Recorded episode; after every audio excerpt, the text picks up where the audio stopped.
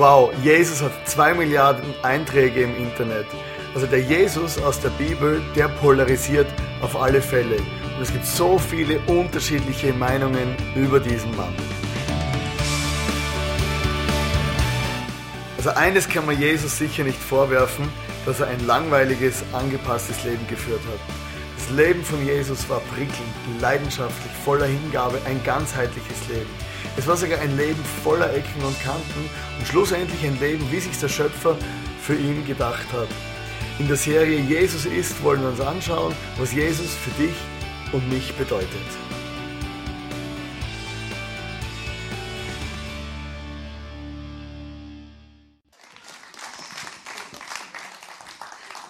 Hallo zusammen. Ja, die Jeans sind wirklich cool. Die gefallen mir auch extrem gut. Und auch von meiner Seite herzlich willkommen heute Abend im ICF Vorarlberg. Viel wichtiger als meine Jeans heute ist das, was ich euch zu berichten habe. Wir sind aktuell in der Serie Jesus ist und heute mein Thema ist Jesus mein Wunder. Wer von euch glaubt an Wunder? Cool. Jesus selber hat sehr viele Wunder vollbracht und ich habe euch ein aktuelles Bild mitgebracht von seiner letzten Hochzeit. Jesus was here. Die Weinflaschen unter dem Wasserschild. Also er hat selber an einer Hochzeit, als der Wein ausgegangen ist, absoluter Skandal, hat er Wasser zu Wein verwandelt. Vielleicht bist du heute hier, brauchst selber irgendwo ein Wunder in deinem Leben, in einer Beziehung, ein körperliches Wunder, im Job, mit der Familie, mit dem Hund. Ich weiß nicht und so weiter. Ich bin überzeugt, dass Jesus mächtig ist, ein Wunder zu vollbringen in deinem Leben. Ich zeige dir heute auf, was Jesus für Wunder gemacht hat und wie Jesus auch heute noch ganz aktuell Wunder vollbringt. Wenn wir zurückschauen in die Bibel, dann war es ganz am Anfang schon bei Abraham, wo Gott ein Wunder vollbracht hatte. Und zwar war da eine Familie, die Familie vom Abimelech, also die Familie war von Unfruchtbarkeit geprägt. Abraham ging dann hin, betete für die Familie und die Unfruchtbarkeit war dahin. Das lesen wir im 1. Mose 20, Vers 17. Also da hat Gott schon ein Wunder gemacht, ganz am Anfang von der Bibel. Später dann, ihr kennt vielleicht die Story, Israel ist aus Ägypten befreit worden. Und da lesen wir im 2. Mose 15, Vers 26. Er sagte zu ihnen, hört auf mich, den Herrn, euren Gott, und lebt so, wie es mir gefällt. Haltet euch an meine Gebote und Weisungen. Wenn ihr das tut, werdet ihr keine Krankheiten bekommen, mit denen ich die Ägypter bestraft habe. Denn ich bin der Herr, der heilt. Denn ich bin der Herr, der heilt. Cool, oder? Es folgt 2 Millionen Israeliten, werden befreit aus Ägypten, werden befreit von diesen Krankheiten, die die Ägypter haben, werden fit gemacht für eine 40-jährige Wanderung. Gut, das haben sie noch nicht gewusst, gell? Aber was für ein Versprechen von Gott. In der Wüste bekamen sie dann auch die 10 Gebote und so weiter. Auch später, wenn wir später nachschauen, auch David bezeugte, dass Gott Wunder gemacht hat. Da lesen wir im Psalm 103, Vers 2 und 3. Ich will den Herrn loben und nie vergessen, wie viel Gutes er mir getan hat. Ja, er vergibt mir meine ganze Schuld und heilt mich von allen Krankheiten. Wer war letzten Sonntag hier? War cool. Möchtet ihr euch erinnern, Reto hat hier den Korb mit den Früchten der Dankbarkeit oder der Korb der Dankbarkeit mit den Früchten gefüllt. Genau das meint hier David. Erinnert euch immer wieder, was Gott Gutes getan hat in eurem Leben. Das war so das Bild der Israeliten von Gott. Habt ihr das Bild? Gott, der Wunder vollbringt, Gott, der aktiv ist, Gott, der eingreift. Gott, der Wunder vollbringt. Cool, da wäre ich auch gerne gewesen. Dann kam eine Zeit nach dem Prophet Maleachi, wo Gott sich wie 400 Jahre lang zurückgezogen hat. Es war wie Funkstille zwischen Gott und dem Volk. Und in dieser Zeit driftete das Volk langsam ab. Das Volk baute sich Gesetz um Gesetz um Gesetz um Gesetz. Für sie war es extrem wichtig, diese Gesetze einzuhalten, denn so, nach ihrer Ansicht, konnten sie sich die Gunst von Gott verdienen. Ihnen war es zum Beispiel verboten, am Sabbat zu arbeiten. Das durfte man nicht. Und ja, genau. Zum Beispiel, also die Gesetze gibt es auch heute noch. Zum Beispiel ist es am Sabbat verboten, den Liftknopf zu drücken. Denn den Liftknopf zu drücken ist Arbeit. Gut, dann gehe ich die Treppe hoch, ist keine Arbeit, oder? Also ihr seht, extrem komplizierte Gesetze. Und aus diesen Hunderten von Gesetzen vergaßen sie, wie wunderbar, seht ihr das Wort, wie wunderbar Gott ist. In dieser Zeit kam dann Johannes der Täufer. Ich möchte euch erinnern, Johannes der Täufer, dieser Mann in der Wüste, der die Leute angeschrien hat, im Kamelhaarpullover und Bienen und Honig gegessen hat. Er preachte die Umkehr. Ja, genau. Männer essen Honig, echte Männer kauen Bienen. Johannes preachte die Umkehr. Er sagte, kehrt um. Und sehr interessant ist, er sagte nicht, kehrt um, weil die Hölle nahe ist, sondern nein, kehrt um, weil der Himmel nahe ist. Positive Motivation gefällt mir extrem gut. Und seine Message war, macht euch bereit für das, was Gott für euch bereit hat. Mach dich bereit für das, was Gott für dich bereit hat. Er kam so voll extrem in diese Situation, wo die Israeliten diese Hunderte von Gesetzen einzuhalten hatten, und er preacht da die Umkehr. Dann an einem Passafest. Das Passafest ist eigentlich das Fest, wo die Israeliten den Auszug aus Ägypten feiern. Und so einem Passafest kam dann Jesus in die Stadt. Und zwar kam er da zum Teich Bethesda. Bethesda hieß hebräisch und heißt Haus der Gnade. Da möchte ich euch ganz kurz die Geschichte vorlesen, wie das damals so ausgeschaut hat bei diesem Teich von Bethesda. Und ihr könnt hier das Bild dazu betrachten. In der Stadt befindet sich nicht weit vom Schaftor entfernt der Teich Bethesda, wie er auf Hebräisch genannt wird. Er ist von 5 Säulenhallen umgeben. Viele Kranke, Blinde, Gelähmte und Gebrechliche lagen in diesen Hallen und warteten darauf, dass sich Wellen auf dem Wasser zeigten. Von Zeit zu Zeit bewegte nämlich ein Engel Gottes das Wasser. Wer dann als erster an den Teich kam, der wurde gesund. Ganz gleich, welches Leiden er hatte. Hast du das Bild? So ein Tümpel. Der Teich von Bethesda, rundherum Kranke, Blinde, Gelähmte. Und ab und zu kam ein Engel von Gott vorbei, so bewegte das Wasser. Und der Erste, der drin war, wurde geheilt. Wenn wir das so lesen, so Gott hat doch noch Wunder vollbracht in dieser Zeit. Einfach nur ab und zu. Und das widerspiegelte die Einstellung oder die Haltung vom Volk. Wenn Gott ein Wunder vollbringt, so selten. Oder nur in der alten, guten Zeit, als wir noch in Ägypten waren. Und irgendwie ist es sowieso eine kleine Erinnerung von Gott. Hey, ich bin noch da. Hey, ich kann noch Wunder vollbringen. Also Jesus kam da an diesen Teich. Dann lesen wir in Johannes 5, Vers 5 bis 6. Einer von den Menschen, die dort lagen, war schon seit 38 Jahren krank. Als Jesus ihn sah und erfuhr, dass er schon so lange an seiner Krankheit litt, fragte er ihn, willst du gesund werden? Als Jesus erfuhr, Jesus weiß alles. Aber als Jesus erfuhr, dass dieser Mensch schon seit 38 Jahren krank ist, fragte er ihn, hey, willst du gesund werden? Also stell dir diese Situation vor. Der Typ seit 38 Jahren an diesem blöden Tümpel. Krank. Da kommt der Jesus, der heilt. der Jesus, der Wunder vollbringen kann.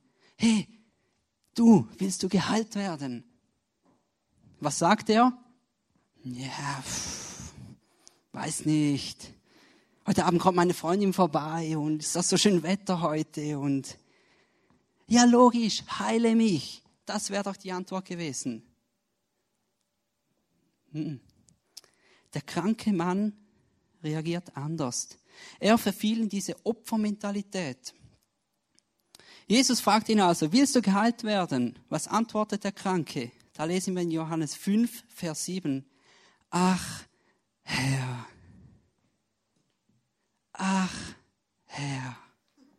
entgegnete der Kranke. Ich habe niemanden, der mir in den Teich hilft, wenn sich das Wasser bewegt. Versuche ich es aber allein, komme ich immer zu spät. Er hat die Frage gar nicht beantwortet. Er erklärt nur, wie beschissen es ihm geht, an diesem blöden Teich. Oder? Er ist in diese Opfermentalität gefallen, diese Opfermentalität, die uns davon blockieren kann, dass Gott uns Geschenke geben kann, dass Gott an uns wirken kann. Es gibt so 4 Wunderblockaden, sage ich denen so, Dinge, die dich davon abhalten oder die blockieren, dass ein Wunder geschehen kann. Schauen wir uns das genauer an. Die erste Wunderblockade ist die Resignation. Ach, Herr. Er hat aufgegeben. Kennst du die Situation? Ich habe so oft geglaubt, ich habe so oft gebetet, ich habe gefastet, ich habe 2-mal meinen Zehnten in den UKB geworfen. Ist nichts passiert. Diese Spannung zwischen Glauben und enttäuscht werden, das ist ähnlich wie Sicherheit. Ich habe eine sichere Church, sichere Familie, einen sicheren Hund, sicheren Job und so weiter. Ist cool, wer wünscht sich das nicht? Alles ist sicher, alles ist geregelt. Ich habe meinen Lohn, ich habe meine Freunde, alles ist super. Nach 2-3 Jahren, ja, schon ein bisschen langweilig auf dieser Seite. Dann mache ich den Schritt rüber, die Spontanität. Alles spontan, spontane Church, spontaner Lohn, spontane Frau, spontaner Hund. Cool, oder? Begeisterung bricht aus. Yeah, das Leben rockt. Ein Jahr lang. Vielleicht 2 Jahre. Und dann,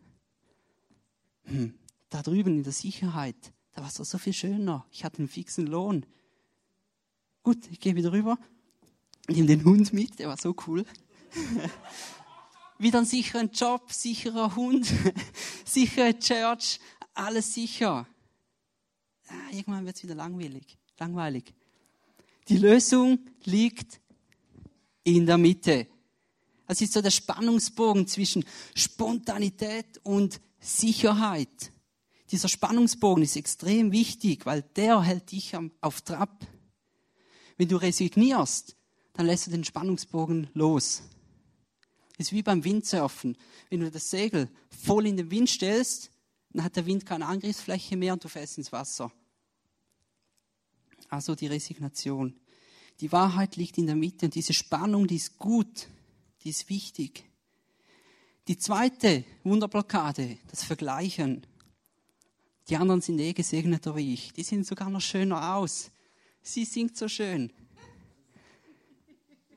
Das Leben ist so unfair. Die Wiese ist grüner als meine. Das Auto ist schneller als meins.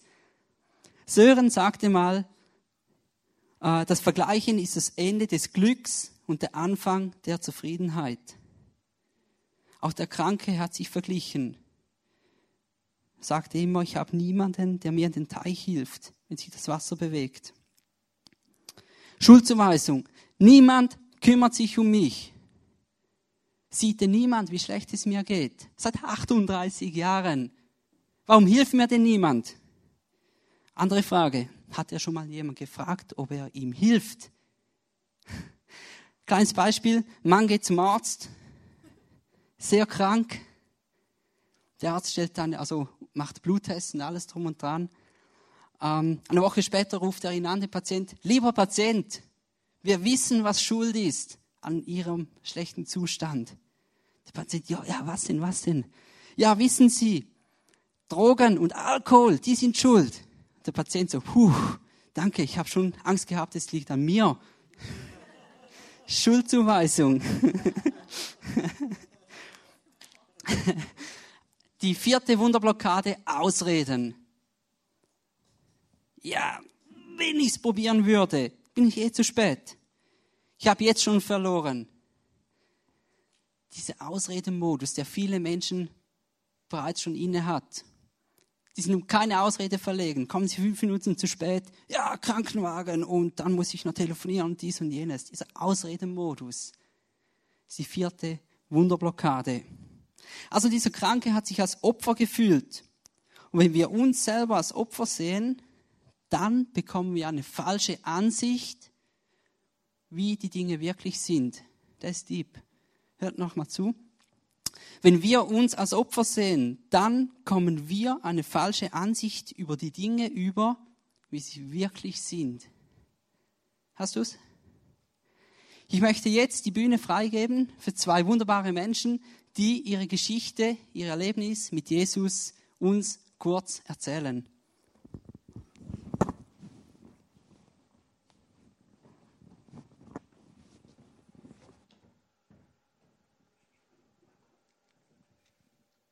Ja, für die mich nicht kennen, ich habe 2 Kinder, die haben einen älteren Bruder, sein Name ist Dano, er ist 17, er ist Schweizer, koreanischer Abstammung und ich habe vor etwa einem Jahr einen Job gewechselt und musste da geschäftlich nach Korea reisen, habe da Leute getroffen, die kamen dann Anfang dieses Jahres in die Schweiz zum Skilaufen, trafen sich da mit Freunden und da war eine Dame aus Deutschland, die lebt in St. Gallen und berichtete von einer Gemeinde, von einer koreanischen Gemeinde in St. Gallen.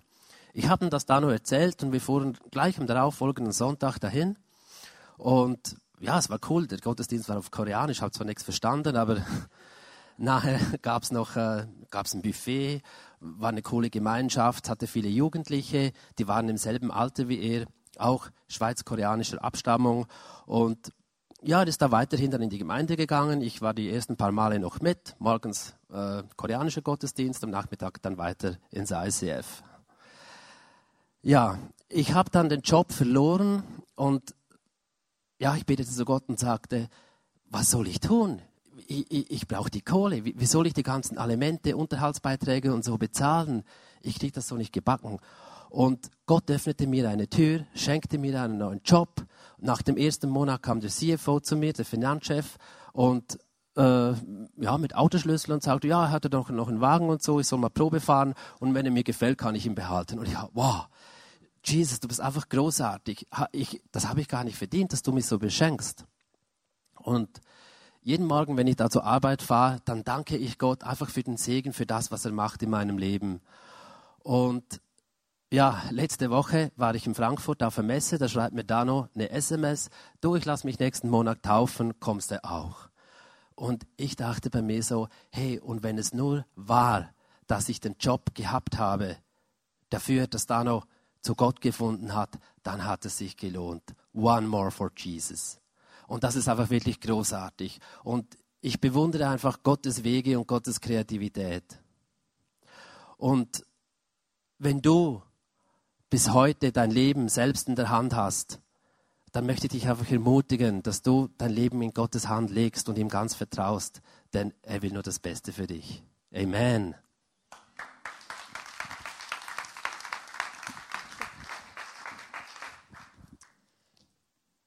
So. Hallo, ja, für alle, die mich kennen, ich bin die Ines. Ich habe eine Lehre im Gastgewerbe gemacht, habe die letzten 5 Jahre auch im Gastgewerbe gearbeitet. Bin zwar im ICF im kreativen Bereich tätig, mache die Flyer und die Charts, also gestalte das Ganze. Und ich habe bis im September letztes Jahr noch in einem Café gearbeitet, in Bregenz, und habe dort am Wochenende gearbeitet, ab und zum Abend gearbeitet, am Feiertag gearbeitet und habe dann die Möglichkeit bekommen, im Oktober in ein Café umzusteigen, wo ich am Sonntag frei hatte, am Feiertag und am Abend. Und für mich war das so, wie genial, endlich ein Job, wo ich mich mehr in meine Kirche investieren kann, wo ich mehr Zeit habe mit Gott, mehr Zeit für meine Freunde. Und das war einfach ein Riesengeschenk für mich. Und für mich war klar, ja, das ist jetzt fix der Job, den werde ich machen bis zu meinem Lebensende, weil da kann ich das machen, was ich gelernt habe, da kann ich voll verdienen und da kann ich mich einfach für das investieren, was mir einfach wichtig ist in meinem Leben. Es hat gerade 3 Monate gedauert, dann bin ich auch gekündigt worden dort.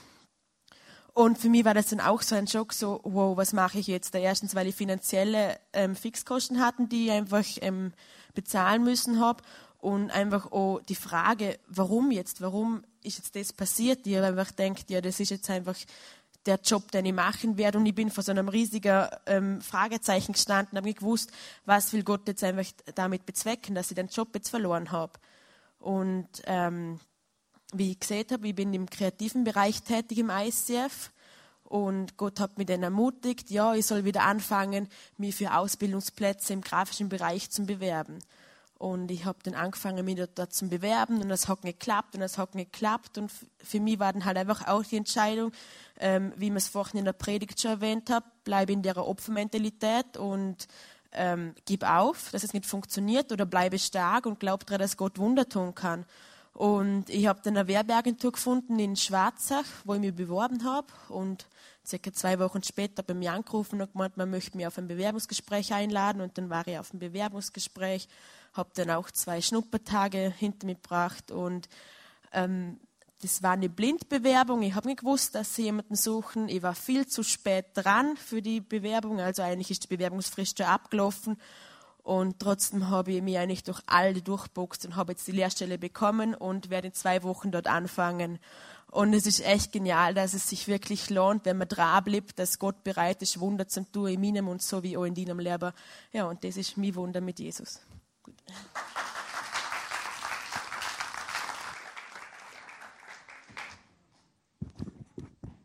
Vielen Dank, ihr zwei. Vielen Dank, Thomas und Ines. Und was mir so bewusst wurde, wo ich die zwei Geschichten gehört habe, das Wunder beginnt in dir. Ich erkläre euch das kurz. Wenn wir weiterlesen, Johannes 5, Vers 8 steht da forderte ihn Jesus auf, steh auf, roll deine Matte zusammen und geh. Steh auf, roll deine Matte zusammen und geh. Hast du das Bild? Dieser kranke Mann sitzt da, 38 Jahre, und sagt sich, ich warte jetzt. Ich warte, bis der Engel vom Himmel höchstpersönlich runterkommt und mich heilt. Bis der Heilige Geist mit dem Blitz, bäm, erscheint und mich heilt. Bis einer kommt, der 100-mal gesalbt ist mit dem heiligsten Öl und mich heilt. Dann kommt Jesus, steh auf, roll deine Matte zusammen und geh. Das ist so lustig. Das Problem an dieser Opferrolle ist, ohne Wollen kann niemand können. Zitat von Reto Kaltbrunner. Ohne Wollen kann niemand können. Ich erklär's dir. Das ist ein Grundsatz in der Seelsorge. Du kannst einen Freund haben, dem geht's wirklich schlecht. Und du sagst ihm, hey, geh in die Seelsorge. Da wird dir geholfen. Das geht beim Freund hier rein, da wieder raus. Er macht's nicht, weil er nicht will. Gut, du bist ein guter Freund, du organisierst einen Termin beim Seelsorger, du schleppst den Freund mit zum Seelsorger, setzt ihn hin und sag, hör zu, beziehungsweise red. Stunde geht vorbei, 100 Euro aus dem Fenster geschmissen, weil beim Freund geht das hier rein, da raus. Ohne Wollen kann niemand können. Du wärst mit den 100 Euro, wärst du besser Nachtessen gegangen, hättest eine gute Flasche Wein getrunken, wäre wahrscheinlich die bessere Seelsorge gewesen. Ohne Wollen kann niemand können. Und jetzt kommt der Clou, ganz gut zuhören. Jesus schenkt nicht nur das Wollen, sondern auch das Können. Hast du's? Er schenkt nicht nur das Wollen, sondern auch das Können. Also warum sagt Jesus zu ihm, steh auf? Jesus spricht seine Haltung an. 38 Jahre sitzt er da. Bewegt sich aber nicht selber. Ich zeig dir mal was. Er ist ja krank, nicht gelähmt oder verkrüppelt oder so. Schau mal, er liegt da. So. Und dann, schau mal, er kann rollen und rollen bis zum Bühnenrand, bis zum Teichrand. Und hopp, ist er der Erste, der im Wasser ist.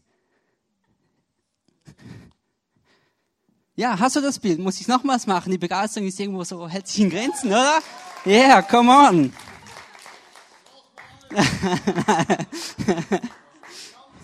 Auf die andere Seite, okay. Also, hier wurde mir so krass bewusst, der Kranke selber, beziehungsweise ich bin das Problem. Aber ich bin auch die Lösung. Und ich kann selber zum Teich nach vorne rollen. Halt dich fest, du bist das Problem. Du bist aber auch die Lösung. Und du kannst selber zum Teichrand nach vorne rollen. Ich muss selber aufstehen, ich muss aktiv werden. Martin Luther King hat mal gesagt, kein Problem wird gelöst, wenn wir träge darauf warten, dass Gott sich darum kümmert. Also der Kranke musste aufstehen, damit er geheilt wurde. Da lesen wir im Johannes 5, Vers 9. Im selben Augenblick war der Mann geheilt. Er nahm seine Matte, ging seines Weges. Das geschah an einem Sabbat. Zum Glück gab es damals noch keine Lifte. Ja, der Witz am Anfang mit dem Liftdrücken am Sabbat. Er nahm seine Matte und ging seines Weges. Das geschah an einem Sabbat. An einem Sabbat hat Jesus geheilt. Das gefiel den Juden gar nicht. Die Juden, die Hunderte von Gesetzen hatten, um die Gunst Gottes zu verdienen, aus ihrer Sicht. Jesus zeigt dir ganz klar, Gesetze sind wichtiger. Hoppla, Entschuldigung. Glaube ist wichtiger als Gesetze. Das ist falsch aufgeschrieben. Aha, Jesus sagt hier, euch sind Gesetze wichtiger als Glauben. Jetzt stimmt's. Und Wunder geschehen gemäß unserem Glauben und unserer Glaubenserwartung. Die Glaubenserwartung. Meistens handelt Jesus anders, als wir es erwarten. Der Kranke stand auf, nahm sich die Matte und ging. Ist es nicht auch bei mir an der Zeit, aufzustehen, die Matte zu packen und zu gehen? Also zu gehen im Sinn von den nächsten Schritt zu machen. Ich hatte vor ein paar Jahren selber so ein Erlebnis. Ich hatte eine sehr schwere Trennung hinter mir, eine Beziehung. Und dann musste ich in der Schweiz ins Militär und war da auf einer Nachtübung morgens um 4 bei -5 Grad, Regen, irgendwo im Juhé draußen an einer Kreuzung, musste die Kreuzung sichern. Es hatte so viel Verkehr morgens um 4. Es ging mir so schlecht.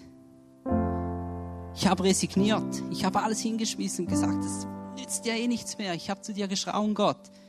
Ich fiel da morgens um 4 an dieser Straßenkreuzung auf die Knie. Ich habe zu Gott geschrien. Es geschah nichts. Ich habe resigniert.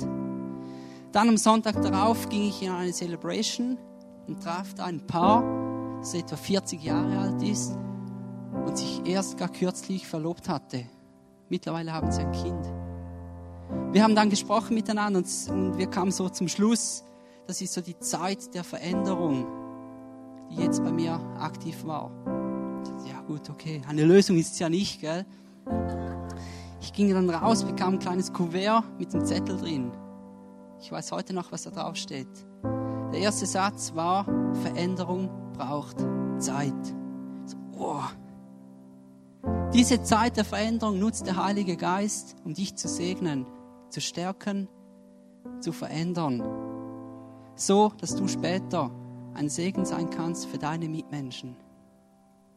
Heute, 5, 6 Jahre später, stehe ich hier, gesegnet, geändert, gestärkt durch den Heiligen Geist und kann ein Segen sein für meine Mitmenschen. Und das ist mein Wunder mit Jesus.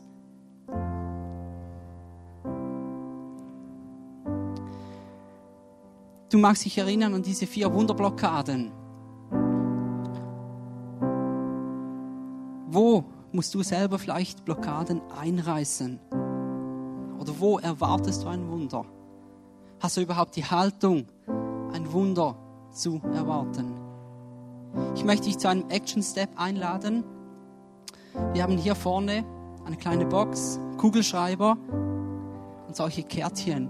Da steht drauf, You are a hero. Du bist ein Überwinder.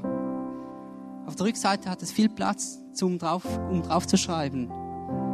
Da kannst du draufschreiben, wo du ein Wunder von Jesus erwartest oder welche Wunderblockaden du einreißen möchtest. Oder du kannst auch nur draufschreiben, Jesus, hilf mir. Jesus weiß am besten, wo er ansetzen muss bei dir und bei mir. Ich werde nachher gleich den ersten Zettel ausfüllen und die Box schmeißen. Du hast jetzt während dem nächsten Song Zeit, hier nach vorne zu kommen, ein paar Worte drauf zu schreiben und in die Kiste zu werfen. Du darfst auch sehr gerne nach hinten gehen, ins Face-to-Face. Da sind nette Menschen da, die sehr gerne für dich beten.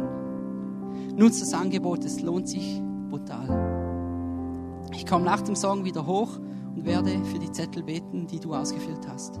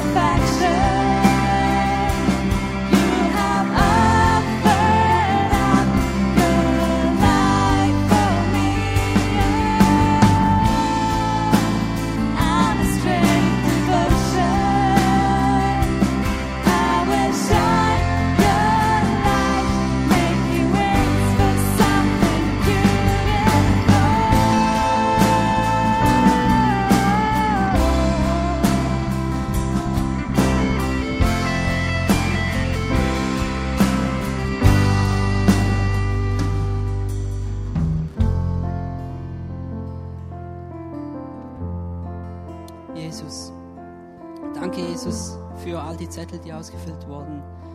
Danke, Jesus, dass jeder einzelne Zettel dich zutiefst bewegt. Danke, Jesus, dass du bei diesen Personen und auch bei mir vorbeikommst und einfach eingreifst. Danke, Jesus, dass du Wunderblockaden einreißt. Danke, Jesus, dass du die Erwartung, dass du Wunder vollbringen kannst, in uns wieder neu aufflammen lässt. Danke, Jesus, dass du diese Wunder vollbringen kannst.